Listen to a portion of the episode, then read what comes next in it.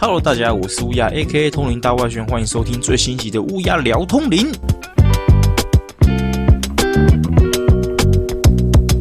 嘿嘿，各位，鬼月份已经过了一半的时间，那今天的录音时间呢，大概是位于九月四号的左右。那鬼月呢，当然就是来做我 EP 六所说的鬼月特辑。那今天这个 EP 七鬼月特辑呢？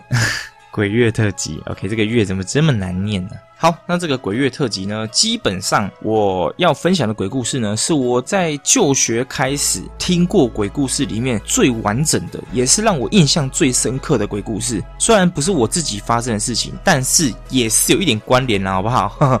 那好，我们就废话不多说，先来听听今天鬼月特辑所带来的鬼故事——小木屋听来的鬼故事。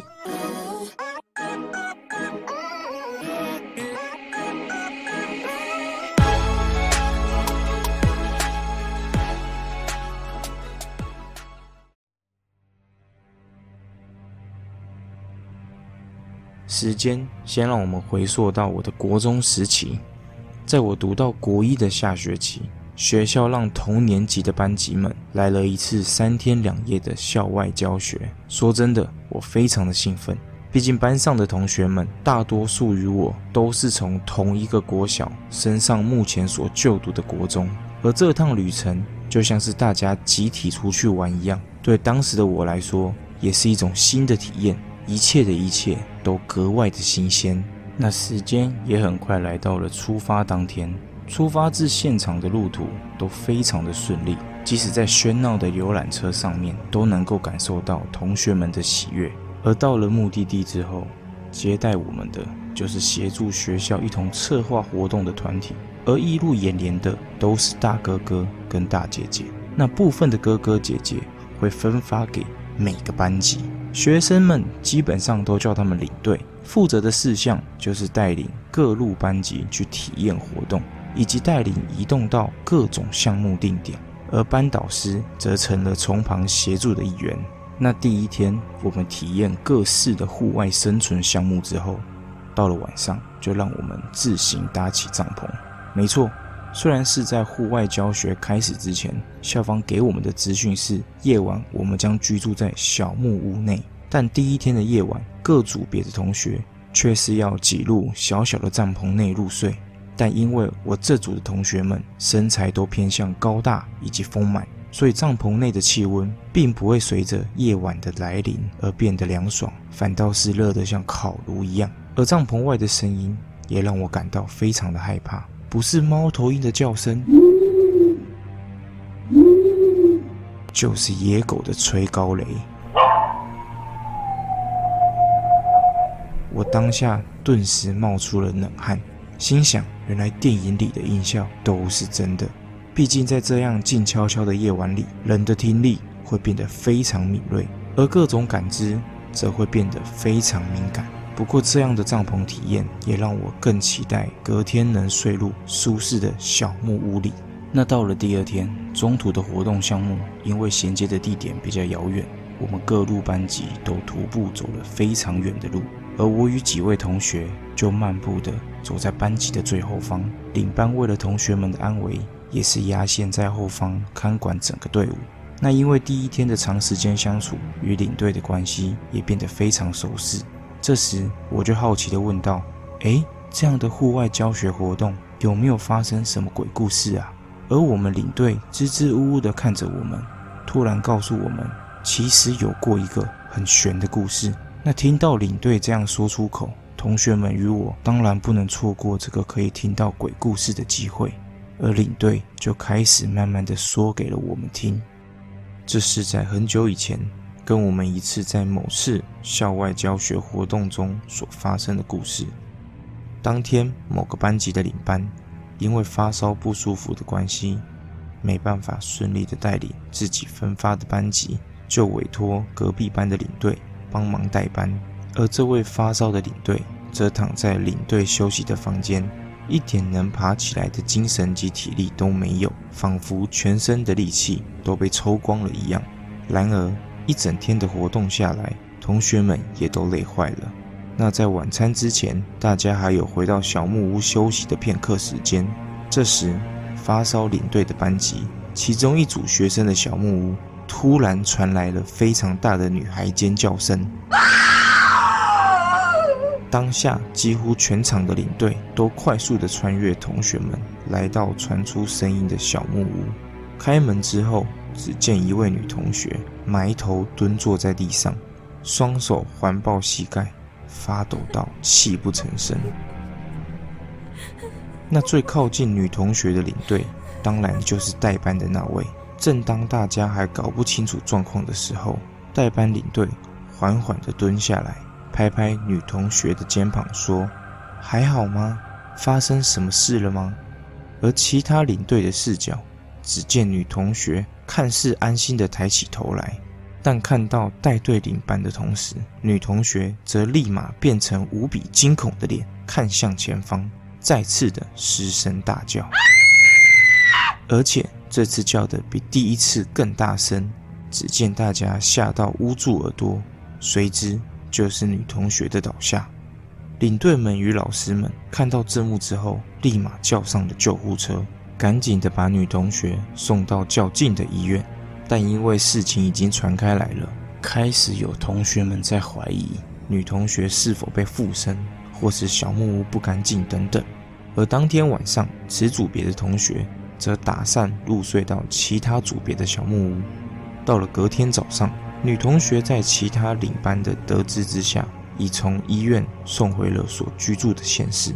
这时，那位发烧的领队病情有了好转，走出房门之后，大家都想赶快告知他昨晚所发生的事情。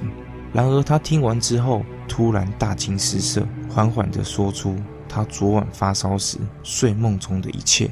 他说，他在梦里的视角是女同学的视角。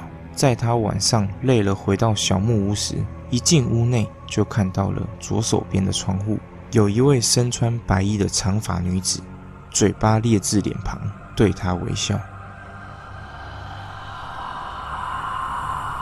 而女同学尖叫过后，则惊魂未定地蹲下，但在领班前来关心时，抬起头来，又看到了那位裂嘴女。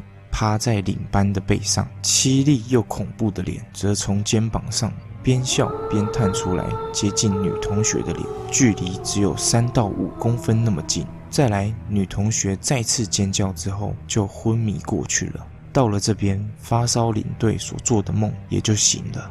眼看窗外的天空也已经是白天了，梳洗一下走出房门，就发现大家着急的跟他说这件事。事后，我们的领队有听说，那位女同学最后有去大庙收金拜拜，有可能是磁场对了，或是什么。但为什么那位卧病在床的发烧领队能透过梦境知道这一切呢？没人知道。领队讲到这边，我才赫然发现，小木屋那时分成了两种，一种是整间室的格局，能很明显的看到小木屋顶部的三角形屋顶，有着一些木条跟柱来维持支撑；另外一种，则就是女同学所居住的楼中楼房型，一进屋内，左手边就是窗户，而我们第二天的傍晚所住到的，就是这个楼中楼的小木屋。那我平时就是一个习惯晚睡的人，所以最后入睡的我很确定，我有把客厅的电视机给关掉。但早上大家起床时，电视机却是开的，而且是杂讯的画面。而当组别的同学们还在开玩笑说什么闹鬼时，老实讲，我还真笑不出来。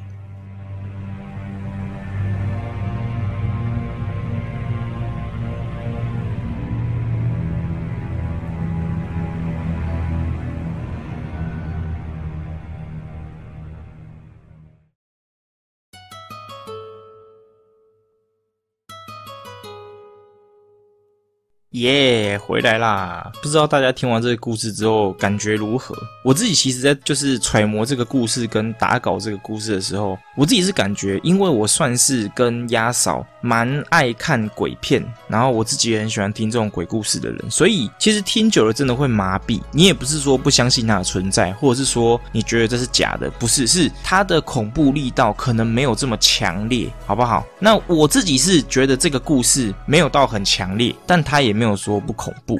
虽然我自己也是有遇到蛮多灵异事件过的，但是我会选这一个当做是鬼月特辑的第一个鬼故事的原因呢，就是因为我第一次听到这个故事，其实让我很震撼，也让我记忆犹新，所以我就觉得说，鬼月特辑第一集就要拿它先出来当第一枪，好不好？好不好？OK，希望这样子的呈现带给大家，大家不知道是什么样的感觉，都可以在影片下方留言给我。那如果你是听各大 Podcast 的平台的话呢，拜托。五星好评兼留言。那如果你听的 Podcast 平台没有办法留言的话，也没关系，好不好？Social Media、Instagram，然后 Facebook 都可以来留言私讯给我，跟我讲说，哎，乌鸦，那这集鬼故事怎么样？怎么样？怎么样啊？我好想再听什么鬼故事，或者是说你有什么鬼故事的经验，你可以分享给我。那我可以用 Q&A 的方式帮你念出来，然后告诉大家，把你的经验跟大家分享。我觉得这样是蛮蛮不错的互动啊，所以希望大家可以踊跃的留言，好吗？好，那从这次的故事来看呢，我们当然是要来为大家简单的科普一下裂嘴女的部分了。而裂嘴女呢，是来自日本的都市传说，也叫做裂口女。Kuchisake Onna，嗯，应该是没有念错了。那以当时广为流传的说法是呢，她拥有一头黑色的长发，然后是一位皮肤苍白的女性，经常呢会戴着一副口罩来遮掩她那副裂口，基本上呢也都会随身携带利器，像是剪刀。柴刀或一系列的什么水果刀之类的，那相传呢还会在路上随机的问别人：“我漂亮吗？”然后如果呢问的人回答不漂亮的话，他就会用他身上的利器呢去杀害对方。那如如果被问的人呢回答漂亮的话，那裂口女就会马上脱下她的口罩，露出她那无法合上的裂口大嘴，然后再问一次对方：“诶，这样我漂亮吗？”那如果呢你再次说出不漂亮的话呢，完了你还是被杀害了，好不好？就是一个只要不漂亮就会被杀爆的概念。那如果你说出漂亮的话呢，他就会把对方的嘴巴跟他一样剪开。那我严重怀疑裂口女生前应该是有强迫症，没错啦。那在路上真的遇到裂口女的话呢，其实是有机会可以解的。第一种呢，就是在她问候的时候，给她一个模棱两可的答案，像是啊一般般呐，嗯，我觉得还好呢，好像还可以啦。不过我应该是会说，嗯，不错啦。嗯嗯嗯，我觉得还要再加强哦。我觉得这个一听到就马上被砍死，这样他就会很烦恼、很犹豫，然后趁这个机会、趁这个空档呢，你就可以马上逃跑。其实这让我想到一部改编裂口女的都市传说电影啊，但说实话我是没有看过啦。但是我长大之后有看过那个裂口女的电影海报，那个演员其实很正呢，而且更不用说身材也不错，然后又高，身材又好。好如果可以好好沟通的话，我愿意请。他喝一杯咖啡，不过他可能喝到一半就会整个洒出来啊！看，我觉得我这样讲好像蛮地狱梗的。好，那第二种方法呢，就是最烂的方法，我自己觉得最烂的方法啦，就是连说两次漂亮之后呢，快速转身就跑走。不过据说裂口女呢，六到十二秒可以跑百米这么快，所以你根本就不可能逃掉，好吗？这个选项真是太好赌了。但是还蛮适合台湾人的啦，因为台湾人真他妈很爱赌啦。不过如果真的幸运的话，逃掉的话啦，还有一个说法呢，是裂口女会跟踪到对方家，然后趁对方在熟睡的时候呢，加以杀害，加以让你开口。那如果这样子看下来，怎么样都会追过来的话呢，就真的还蛮麻烦的了。不过还是有很奇妙的第三种方法，就是在他问完的时候呢，你丢糖果跟钱在地上。据说呢，裂口女看到这些。东西就在那边地上捡啊捡啊捡，然后你就可以在这个时间点呢快点逃跑。不过我在想，他捡糖果会不会是想要利用糖果的粘性，然后把那张破嘴给粘起来？然后如果捡钱的话呢，可能就是希望可以再回去整形。那为什么会提到整形呢？这就要说到这个都市传说的由来了。相传裂口女的身世呢，众说纷纭。有一说呢，是她曾经是有过婚外性行为的妻子，然后成为了武士的情妇，而丈夫为了处罚她的不忠，把她的嘴角。两侧给剪开。那当代最流行的说法呢，就是她因为追求漂亮，所以常常出入整形的医院。而在一次的手术中呢，因为医师的发蜡味道太刺鼻了，导致她在手术台上面呢打了一个超大的喷嚏，嘴角就被医师的手术刀给划开，医疗事故就此发生。所以就诞生了我觉得最猛的解法。就是对裂口女喊三声“法拉法拉法拉”，看这人吵闹的，可能是这会让他勾起那个回龙的记忆，所以一听到法拉呢，就会吓到被驱逐，倒退三步。他可能会想说。该不会这个人就是医师的后代吧？没有，没没那么扯啊，太夸张了。那最后跟大家补充一下，民俗学家马修梅尔有表示，其实裂口女的传说可追溯至江户时代，真的有点远。在十七世纪到十九世纪期间呢，于日本流传。那这个传说以当代来说的话呢，一九七九年算是最严重的时刻。当年的一月、三月及四月这三个月份呢，都相继的被大肆的报道这个都市传说的部分。那谣言一度让日本人呢陷入极度的恐慌。导致一些学校规定上下学的孩童都一定要有人随身陪同，不然没办法就是上下学，不然就是你上下学会被骂，会被记过。好，那是台湾，那是台湾。OK，那再来呢，就是历史学家兼漫画家的水木茂老师之后也把裂口女收录进他的妖怪大全里面。那可能说到水木茂老师，还是有很多人不认识他，也不知道他是谁。但说到鬼太郎这部漫画呢，应该大家就不陌生了吧？是的，水木茂老师呢，就是鬼。鬼太郎的作者。那曾经翻译过水木茂老师不少作品的扎克戴维森，他认为水木茂老师把裂口女收录进妖怪大全的同时，他的妖怪地位也同样呢得到了认可，所以后续大家才能在漫画、游戏、电影等各大作品里面呢看到一堆裂口女的身影。然后我最近在看《咒术回战》第二季的时候呢，也有看到他。其实我看到他还蛮惊讶的啦，因为我上一次看到他的时候呢，是我在去年玩一款游戏。叫做《鬼线东京》。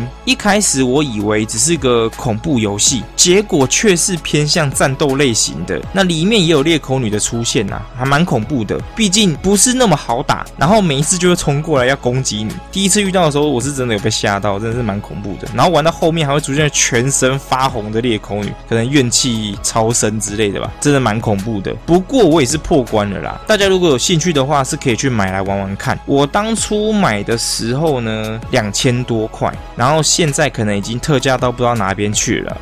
可可恶，早知道不要那么快买了。我想说，在副频道玩了一下，应该会蛮多人会想看的。结果这个游戏好像有点做坏，毕竟它没有那么恐怖啦。可是我觉得大家如果真的想玩的话，真的可以去买来玩，因为里面不只有裂口女这个妖怪，它连其他国家的一些都市传说的一些怪物或者是妖怪，它都有收录在里面。其实我认为还算是蛮好玩的啦，蛮推荐大家可以玩的。那我最近也有想说要在副频道玩个恐怖游戏之类的，想。说应景一下鬼月，那大家如果有什么想看或者是想要我玩给你们看的恐怖游戏的话呢？拜托底下留言给我好不好？我需要你们的回馈。阿里嘎多，国在吗？OK，好的。那最后呢，我就来跟大家好好聊一下我近期，包括在农历七月之前跟当下我所看的鬼片有哪些。第一部呢，叫做电梯游戏。电梯游戏其实跟这一次的科普有点像，它是美国的一个都市传说。它就是可以在电梯里面轮流按一些数字，然后召唤女鬼出来。其实它蛮小品。的啦，但是以电梯游戏的这一个都市传说为基底来说的话呢，我觉得算是蛮新鲜的。虽然五颗星的话，我会给它三颗星左右而已。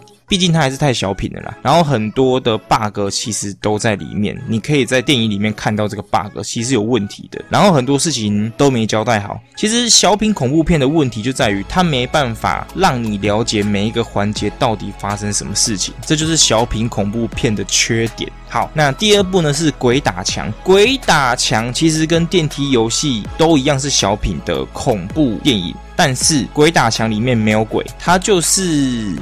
它就是一个很离奇的故事，然后后面有一点番茄酱神展开一样。如果是五颗星的话，我应该真的也只会给它二点五颗星，甚至是两颗星而已。鬼打墙应该是我近期看过鬼片里面最糟糕的，毕竟它没有鬼啦，然后很多东西也是说不通，一样是那个恐怖片小品的诟病，就是它不会把任何的关键故事给说清楚、讲明白，然后就又剧情又往下去了，然后你又不知道，哎，啊，刚上一趴到底发生什么事情，要怎么不讲清楚？啊？这个这个角色怎么来的啊？他刚刚说那故事是真的吗？还是到底发生什么事情？也没有剧情角色去追究这个故事，那他这个故事就会被让康，然后又继续进行剧情，然后就啊啊发生什么事了？然后看完之后就会啊，所以那个是真的吗？然后这个是发生什么事情？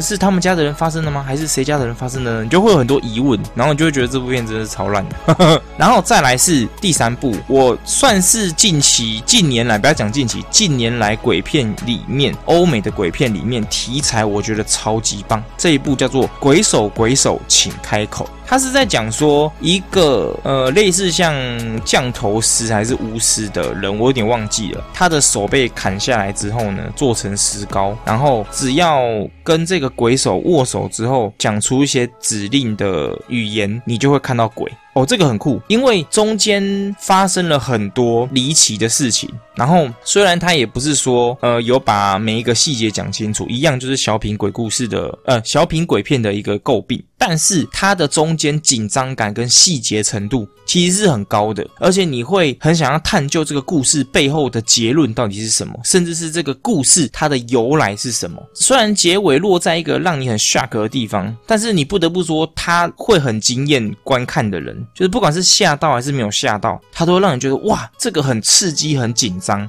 就以小品鬼片来讲的话，这个刺激紧张是加倍的。所以你会觉得这部片有搞头，但是它就是小品，所以故事很短。如果他愿意把它做到将近两个小时的片长的话，我相信很多东西代入感会更好、更棒。所以鬼手鬼手，请开口，我是蛮推会看恐怖片的人去看的。然后再来第四部呢，就是它算是搞笑片呐，因为毕竟是迪士尼出品的，看听好了，是迪士尼出品哦，那就是《幽灵公馆》。《幽灵公馆》好像是很早之前的一部恐怖喜剧片，那迪士尼这次。就是翻拍，然后用黑人的角度去看各个层面的事情，跟人与鬼之间的一些事情。其实我看预告片跟看那个电影海报，我觉得感觉很弱。可是鸭嫂就坚持，他说他超级想看这部的。然后我又认真的再去看一下预告片，就好像好像还可以呢。因为我看其他片的时候，幽灵公馆的预告片会打出来嘛，然后我看看。好像有一点东西，好像那好吧，他想看我就陪他去看好了。结果看完之后，我发现其实不错看，它就是合家观赏啊。我讲句实在话，就是合家观赏的笑料喜剧恐怖片，它的恐怖成分很少，我讲真的。但是它就是去探索人心跟欲望这件事情，有这个层面存在，我是觉得可以看。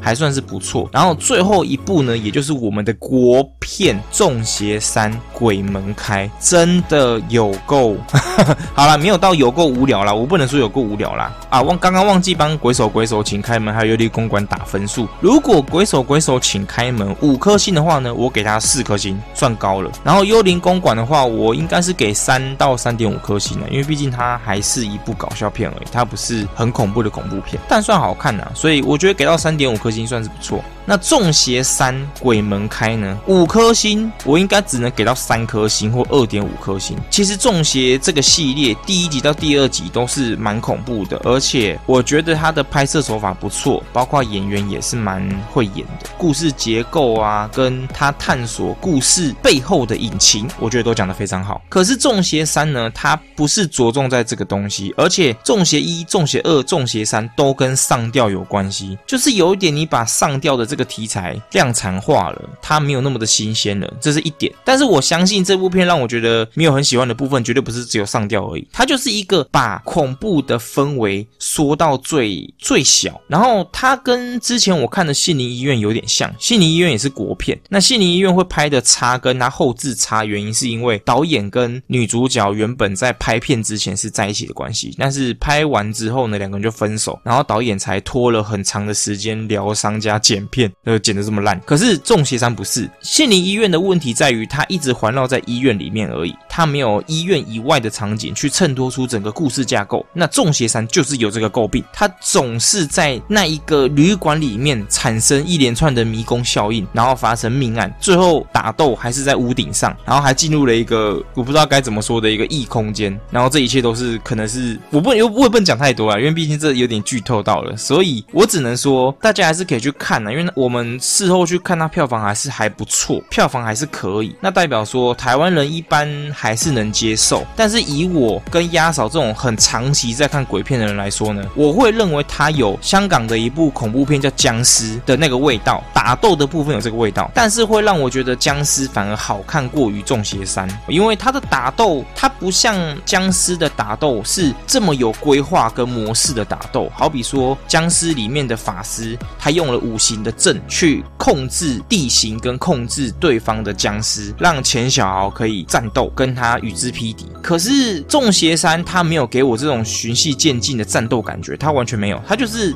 我要怎么讲呢？有一点变成呃流水账的打斗，结束之后就真的结束了。然后大家都说彩蛋会被吓到，但是以我这种看很多鬼片人来讲，彩蛋就是彩蛋而已，就他也没有让我吓到，就是哦，下一次可能要对到其他国家的鬼了。OK，然 后但是呢，这一次《中邪三》的反派也不是大家没看过。如果你有看过《中邪二》的话呢，基本上你不难猜得出来这个反派是谁。不是，就好像怎么打都打不死的感觉，就让我有一种故事是不是有点腻掉了的样子，去观看这个整个观影的感觉，所以我自己是觉得有点糟糕啦。然后在更前阵子，其实还有看那个温子仁的那个丽婴房哦，还是婴儿房，我有点忘记，就是第四集最终章，我觉得其实比众邪三好看一点。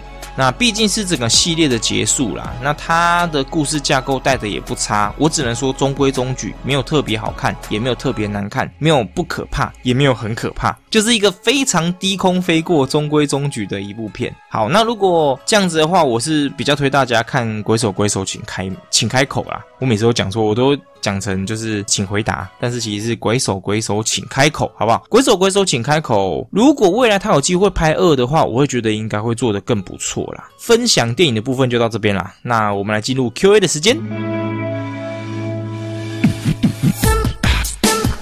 好，那首先第一个呢是哒哒晃，他说我怕鬼故事，我也属猴，好害怕。自从乌鸦没直播之后就好无聊，请多做影片吧，玩其他手游也会追的。好，我要先跟达达说声抱歉，因 为我最近真的是太忙了，就是工作上呢安排都比较紧凑一点，也比较忙碌啦。然后最近也是 podcast 跟预告的那个解析正在如火如荼的制作中，所以真的会比较少时间去处理直播的事情。但是我真的是有一些游戏蛮想玩的啦，不过都跟通牛没有关系，可能会放在副频道。副频道叫做乌鸦打 game 台，打 game 打就是中文的打，game 是那个英文的 game。然后台呢，就是台湾的台，OK，乌鸦打电台，那是我的第二个专门。我如果花钱买了游戏，那我就会想要直播留下记录，因为这样我觉得我花钱才花的值得。那通灵王的游戏呢，也会直播，但是可能没那么快，因为接下来呢，会把重心放在我第三届的 SFIT 的那个童话会上面。那这方面呢，就请大大先多多见谅。不过该生出来的影片我还是会生，好不好？OK。然后还有。《女王发分球战记》的编年史后面也有很多的影片要做，所以呢都有安排下去啦。只是最近真的比较忙碌一点而已，一人作业真的没有这么容易。不过我很高兴你期待我的影片，也非常开心你一直支持我到现在，真的非常爱你，真的感谢感谢。那再来呢是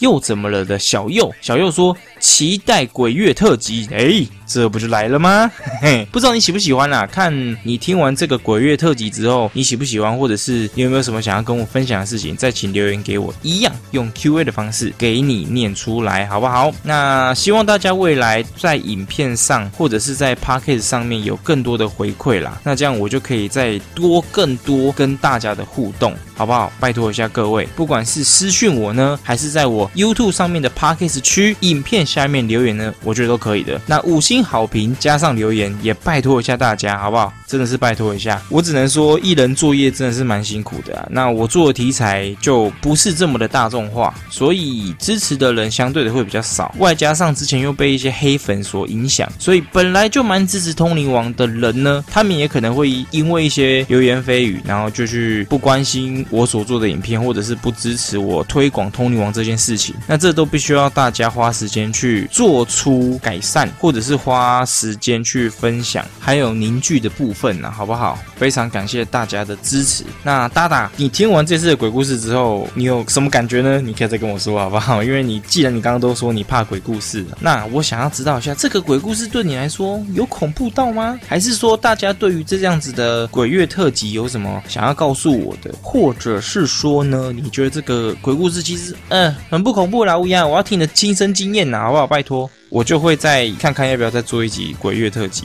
好不好？